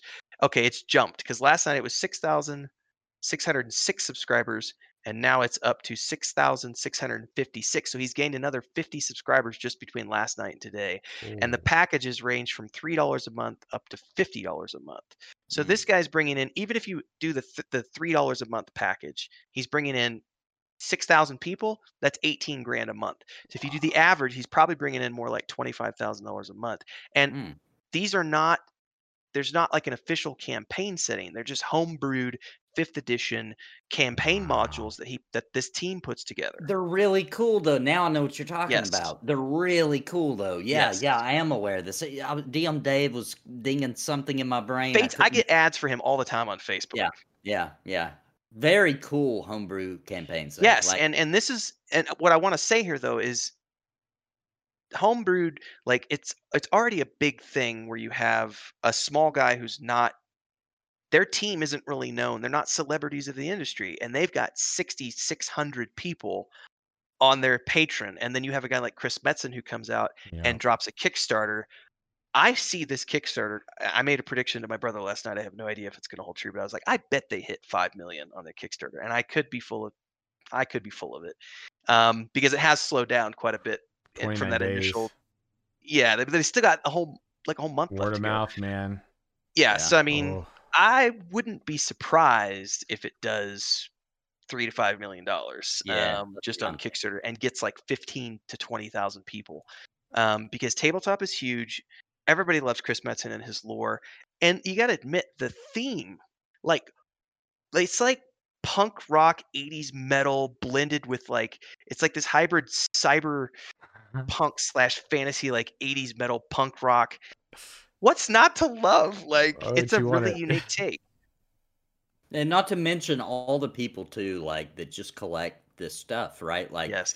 there's so many people just collect the dice and the books and they read them. They don't even play. They just they read the book like a novel, you know, read the scenarios and um, you know, there's a lot of people like that who just and they love just having a, a bookcase filled with that good nerdy stuff. And Yep. yeah, I'm one of them. I hardly play, Yep. right? But I, I, I get the new D and D uh, books when they come out. I, I I follow along, and me and my family play sometimes, right? Like well, I'll get my kids around, and I want I want to keep the nerd alive in my in my blood going forward generations. So I don't have any of the fifth edition stuff, but I do have the complete, and by complete I mean the entire complete second edition AD and D sets. I have- I have all of the I have all of the leather like the faux leather bound class guides for like the Mm. ranger wizard so on and so it's it's stashed at my sister's house in colorado because it's it but it's it's in a safe place but i will say this because weis and hickman just signed a new deal and went through the lawsuit and everything else we know a new dragonlance uh, series of novels is coming and i would i would bet money that we're going to see a forgotten realms fifth edition Oh, shit. uh, module series of modules come out and i don't care how much it costs i will blow money on that like you will not believe Do you, um, do you think since they know that's coming, those Dragonlance series, do you think that the D and D uh, open world uh, RPG that they're making, do you think there's a possibility we might? Be I looking do. At, i Oh, do. I man, think there's so, i think there's a possibility because here's the thing everybody knows forgotten realms but they've already done so many games in Yeah. forgotten realms. I agree. that's why there's this part of my brain that goes from a business perspective it would make sense to do another forgotten realms game because it's what people know and and it would be a guaranteed sales. But no one has there has not been a dragonlance novel or game or anything else for like 20 i could be wrong on this but it's been like 20 years. It's been a long time. And i feel like especially if you look at how much the lawsuit was for i mean that was a big lawsuit where Yeah. Weis and Hickman said, "No, no, you're not canceling that on us. No, no, no. You owe us you owe us tens of millions of dollars." The fact that that kind of money is being put into just the books, just that new trilogy of books, makes me wonder if they're not planning this new spin-off project where this new open world it would be so cool because we've already got Neverwinter, which is Right. Forgotten Realms. right. It would be I feel it would be stupid. I'm but I'm not in the know. I'm just from a personal perspective. I feel like why would you do another open world Forgotten Realms game when you already have an open world MMO that's based on Forgotten Realms? You also have the new Dark Alliance that's coming out next in a couple months, which is a Forgotten Realms game. I mean, everything is Forgotten Realms. The whole fifth edition is is now officially, you know, Forgotten Realms setting. Um, man, I hope so. I, it, it- Oh, It'd be it cool, would, man. It would be a dream co- dream come true if it was the Dragonlance setting. It's it's the most common thing I see when I'm Oh, perusing through forums and chats about that game. Um, it's uh, that that maybe it's just me because I want it, it. Those just stand out more to me. But I see it often where people are like, "Ooh, please be Dragonlance, please, Mm, please, please." That would be awesome. I hope I'm- so. yeah, fingers crossed on that. That would Yes. be really cool. We'll be nerding out on this show. Yeah, if I will is not. I will. You won't. I will just be like no lifing on roll twenty like Yes. Dragonlance campaigns. But that that but that that comes back to this though, uh, Simmer, because you were saying you've never gotten into tabletop. yeah, tabletop. I'll and feel left never- out, so I'll have to. Well, here's the thing though. Like I thing. think Auroboros, you know, if it if it hits its, I see no reason why it wouldn't hit a Mhm. deadline. It's supposed to come out next May, so you've got a year to prep. You got a year to wrap your head around it. Make space in your life. All right, create a cutout. get your head around it. Cut Yeah. out ten hours a week. Wait, know? ten hours? Oh shit. cut out cut out a Sunday. You know, a, fi- Cut a five hour chunk on Sunday. Oh, yeah, just no, take two dude. more hours out of your sleep session five times a week. There you go. You're good. ten hours. Dude, to I don't go. need to hear this shit. I don't need to hear. I don't need to hear this. I just, I just read something this week. It was like people that are in their fifties and sixties who only sleep like six or less hours a day have a thirty percent more increased chance for dementia. I'm like, I read it. the same article. By Did the you way. really? Oh. I was like, I was Dude. like- Oh, no. I saw That's that. horrible news. And I'm going, oh shit, that's like every day for the past two decades at least. I'm like, yeah, oh, that's that's my no, thing. Six hours, baby. That's I brag about it. I'm like, hey, six hours, I'm good. I'm I'm perky and drinking my I take coffee and naps good to every go. day, so I, I yeah, I might only get five hours at night, but I do take a nap every day for like two hours. Hopefully it counts. Wait, what's the study? Dude, final topic before we talk about one key component that's going to carry into next week. But the Amazon Game Studios, okay, I'm going to say this just because I want to see the reaction, but canceled their Lord of the Rings game. I'm glad. I was hoping, glad. to, I was you know hoping why? to see Red You know- Pill go, it's not Lord of the Rings game. For somebody else to talk, because I was gonna save my mine for the last, because mine is a Go, bit of a go, go. rant. yeah, go, go. I'm go, I'm Ricky. happy. I'm happy. Oh, I'm I'm happy it got canceled because it was because of communication and dialogue with Tencent, right? They got their claws on Lord of the Rings. So yeah, yeah. I think Amazon did the smart, wise thing here, even though they know they knew no matter what they did, they was going to make you know buckets of money because it's Lord of the Rings, Middle Earth, right?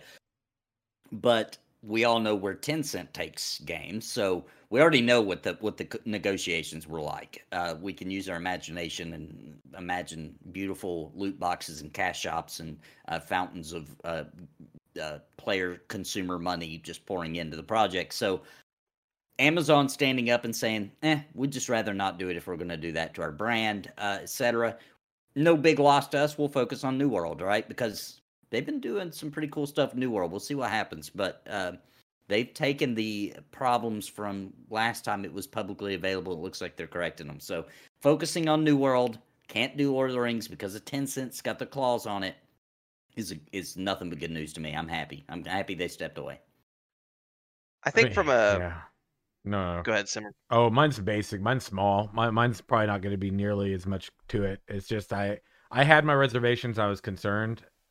it was cool in theory because someone with a lot of money can make an MMORPG, and I feel like you know some on some level, even though some people probably agree, disagree with me, um, I feel like there's probably I feel like there probably was this element of like we know we can't really f this up because like the the fan base is so massive, like they got to know that. But at the same time, um, I'm looking forward to it and all that. Any anything to get into the Tolkien universe and look at some of those earlier eras and everything would be amazing. Um, and just to find out, you know, to actually see it portrayed in some way uh, outside of the things we've gotten to, you know, see in the movies and everything. Even though love them or hate them or whatever, it's still nice to get to see this world. I love that. I immerse in that hardcore. Um, so even though they may not, the books may not be, uh, you know, as tied in and they may not be super congruent and perfectly in, in line with it um, it's still good because the universe is beautiful and you get to see it. And I got to see it Lord of the Rings online, and even though it's dated now, it still looks damn good in my opinion. Um, art style looks it lasted, you know, especially Mhm. environment art style. I- I think, um, but it was it was nice because it, it was just nice to see that maybe we would get another look into the universe. So I'm bummed about that part. Um, Yeah, in me too. regard to Amazon doing it, I'm kind of torn on that. But what do you think, uh, Renfail?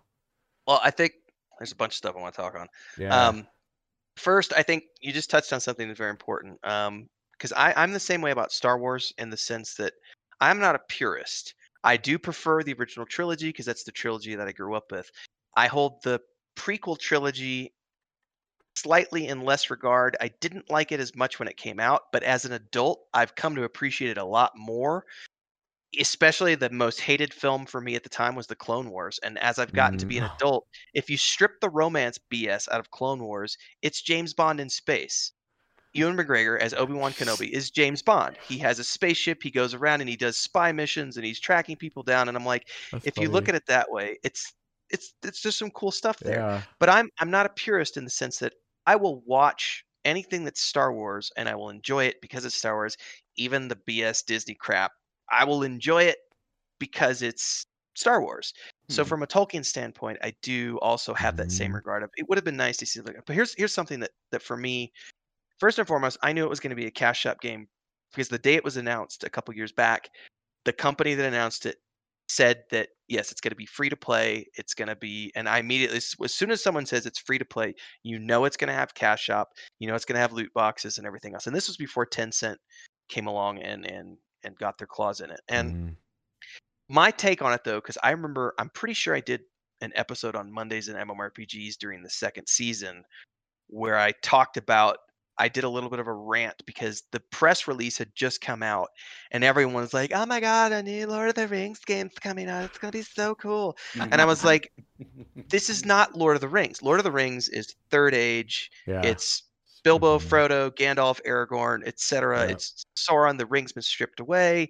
It's the destruction of the ring in Mount Doom. That is Lord of the Rings. But of course, from a brand name perspective, they have to use the brand name. Otherwise, no one's going to care about the new project that they're building. So they can't call it like the Second Age of Middle Earth. It's got to be right. Lord of the Rings, the Second Age, or something like that. But it was. Mhm. This is important. The show that Amazon is making is the Second Age show. It's set during the time of Numenor. So that's thousands, thousands of years before Frodo and Bilbo ever existed. And yes, some of the characters from that timeline, like Galadriel, she's a Galadriel is one of the most badass warrior queens any fantasy universe has ever. Like she went in and kicked Morgoth's ass. Like this is a and she was there during that Mhm, time. She was one of the elves who didn't fall for Sauron's BS. She was like, "You might have a pretty face, but I see through your lies, buddy." Yep. And so the show was always going to be set during that time, and that game was going to be set. So my trigger was always, "It's not Lord of the Rings, damn it! It's Second Age." Yeah. and I was always frustrated by people. So when they canceled it, uh, that does suck because I was looking Yeah. forward to seeing a game that took a different place. But I do also want to touch on one other thing. Um, Lord of the Rings Online is dated, obviously. yeah. Environment art still looks great. Character animations, eh. I still love the game. Played a couple times a week. When that European company bought Daybreak, end of last year, beginning of this year, I don't remember exactly when it was. yeah. The press release that was made at the time showed all the numbers for the games that they were purchasing. Lord of the Rings Online is still a very healthy game, making 10 plus million dollars a year. And in that press release, and they have since reconfirmed it since then, they are planning a graphical revamp of the game for Lord of the Rings Online to coincide. It's planned for 2022 to coincide with the new show that Amazon is launching to take advantage of this new heightened interest in the IP. And I will say this now that this other game has been canceled, it's only going to drive more people to play Lord of the Rings Online, which I don't think is a bad thing because that will Mm. give them more resources to do new and exciting things with that game. Now, I do not think that Lord of the Rings Online is the perfect game by any means. It has some predatory cash shop crap that has spun up over the years as a result of them going free to play, but I still think it's a very enjoyable game. And I think that as unfortunate it is that this other game got canceled, Yeah. it's not going to be a bad thing for the existing game because it will bring more people to that universe. But it is sad because it would have been cool to see something different because like Yes. I've played the Shadows of Mordor, um, Mm. the two games that came out on the PlayStation. Nice. Those were fun and completely different from anything we've ever seen. And I know they've got a Gollum game coming out next Right. year, I believe, which is like a sneaky thief-based game where Right. you're playing as Gollum and you're sneaking around, and Yeah. you know who knows what that'll be like. I think But that was delayed, wasn't it? Was that news? Yeah, pushed yeah, back. Got pushed back a little bit. Yeah. so yeah, it's um, eh, yeah, it's sad that we're not going to get more Middle Earth, but I agree. at the same time, if it's, I, I just yeah, Tencent. Definitely I'm torn on right. Tencent because I've seen Tencent be hands off with some companies. hmm Like they just want a majority stake and they let the company do what they're already like. Path of Exile is a good example. They Mhm. let Grinding Gear Games do whatever the hell they want. They just wanted a piece of that pie because it was a big ass pie. Yeah. But then other companies they come in and they very much want to like with this this because this was a not this was not a licensing issue. The company had the license to make Mm. an a, a Tolkien based game. It was purely an Amazon versus Tencent. We're not going to be able to come to an agreement in the direction of the game, the monetization of the game, how much you think you're supposed to get out of it, so on and so forth. The publishing rights in China versus the publishing rights in the rest of the world. That's the type of argument that it was, which was just business at that point. Um, and it had nothing to do with licensing because I've seen that going around. A lot of people are like, wait, I thought they had the licenses. They did. That's not the issue. The issue Right. is money. Yeah, someone brought that up when I was talking about it on Monday, I think, in chat. Someone brought that up, and I was like, I, you know, I can't speak to it because I, would- I don't have all the info. I just know like certain bits and pieces I was chatting about and everything. But um, you know, I don't know, man. I don't know if I'd say that there's like a lot of hype around that. There's been a lot, a lot of hype around a lot of games, and I know this week I even talked about, you know, some of the hype around Ashes and some of that the ideas of like hype versus excitement, which I think is something we're gonna we're gonna chat about next week. I think something else next week I wanted to dig into is um, I got a question from a developer actually um, that I chat about a little bit recently, and um, they were kind of asking some questions about their gaming, maybe even going into, um, you know, essentially like you know doing crowdfunding and stuff. And so actually took some feedback from fellow uh, you know community members here and everything, and that's honestly I think that's gonna be a really good uh, discussion point for us next week because I feel like talking about these even just these two elements completely aside from anything that could be on the game radar is I think it'll be a really full show because there's just so many different layers and I think you know I'm kind of curious where we all stand on some things. I think some things we'll probably be on the same page about. Some we may not. Some we might have different perspectives on. Um, but that that one's I'm that that's a conversation piece I'm really looking forward to. So for anybody who's actually listening or watching this later, you know, buckle up, prepare your discussion points and and ideas, thoughts, and feedback because next time when we we group up, we're going to be talking about this whole idea around, you know, everyone's got that one wish. That's today, right? What's that one wish? That one wish. We just want a good game. And sometimes, you know, you see developers like I think Auroboros is a great example by Chris Metzen and the, the company he's got, right?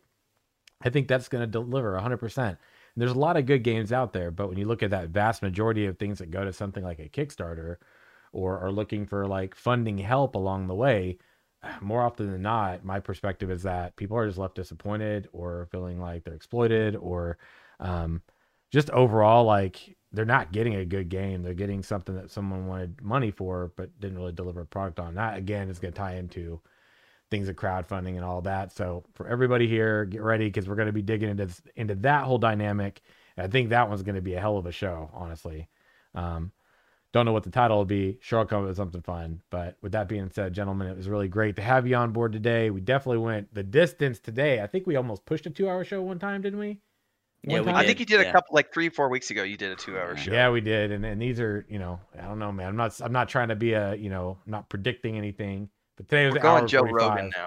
We're going or, or rants aplenty right here. But hey, we'll start with Nathan. Nathan, when when you're not here on this show, let everybody know your domains, you your where they can find you and all that, basically out there in the internet world. Yeah, you can find me, of course, on YouTube. Um, the the Nathan Napalm, and I'm also on Twitter, same name, the Nathan Napalm, and that's my two domains. You can find me other places, but I don't typically hang out. That's the only two spots I'm at. And uh Renfail, let everybody know your domains where they can find you. What Yeah, you're up to. Um, yes. So the first and easiest place is going to be patreon.com forward slash renfail, but also youtube.com forward Mhm. slash renfail. I do quite a bit of things. Um, most of the stuff I'm working on with Project Drammond, which is our unnamed, that's the code Mhm. name for our new project. That's all being done through Patreon. So we do a bunch of stuff there. We do like three posts and four or five videos a week. But then I also do like Mondays and MMORPGs on YouTube yes. uh, with Scribbles from DTN Yep. and Lexer was with us as well. Unfortunately, he's no longer with us, Yeah. but we have a couple more episodes coming out with him, and then we've got some new hosts that are coming up. Those come out on Mondays, and then I do like my Lotro Cooking in Real Life series, which is a cooking show, and then I play a little bit of Lotro and a little bit of other stuff. Monday Musings, where I just jump on and talk about the shows that I watch with my wife and what games I'm playing and stuff. But yeah, Patreon or uh, YouTube are the easiest two places because those have links to Discord and Twitter and TikTok and all the other places you can find what As doing. Nice. And uh, yeah, we'll definitely have to get uh, some of those links and stuff to share soon. I'll have my mods drop them next show. Everybody, hell of a show. Another great one. Another one for the books. If you're interested in joining this podcast, right? We've got a couple spaces that I want to fill up a couple spaces. So you can hit me up on Discord. You can join the discord.gg forward slash Simurgh, S I M U R G H. You can hit me up on, if you just want to DM me, Simurgh, hashtag 0001, I think it's right. Um, hit me up on Discord if you'd like to join the show. I mean, you can also hit up the show Twitter at the LFM show. Um, and uh, friends, next week's going to be another fun one. So buckle up, rants aplenty every single time, man. Y'all have a great week. We'll see you again real soon next Thursday. Take it out. Take care, everybody. And uh, I can say this actually real quick. Oh, I love you, Lexer. Paladins fucking rule. All right, bye, everybody.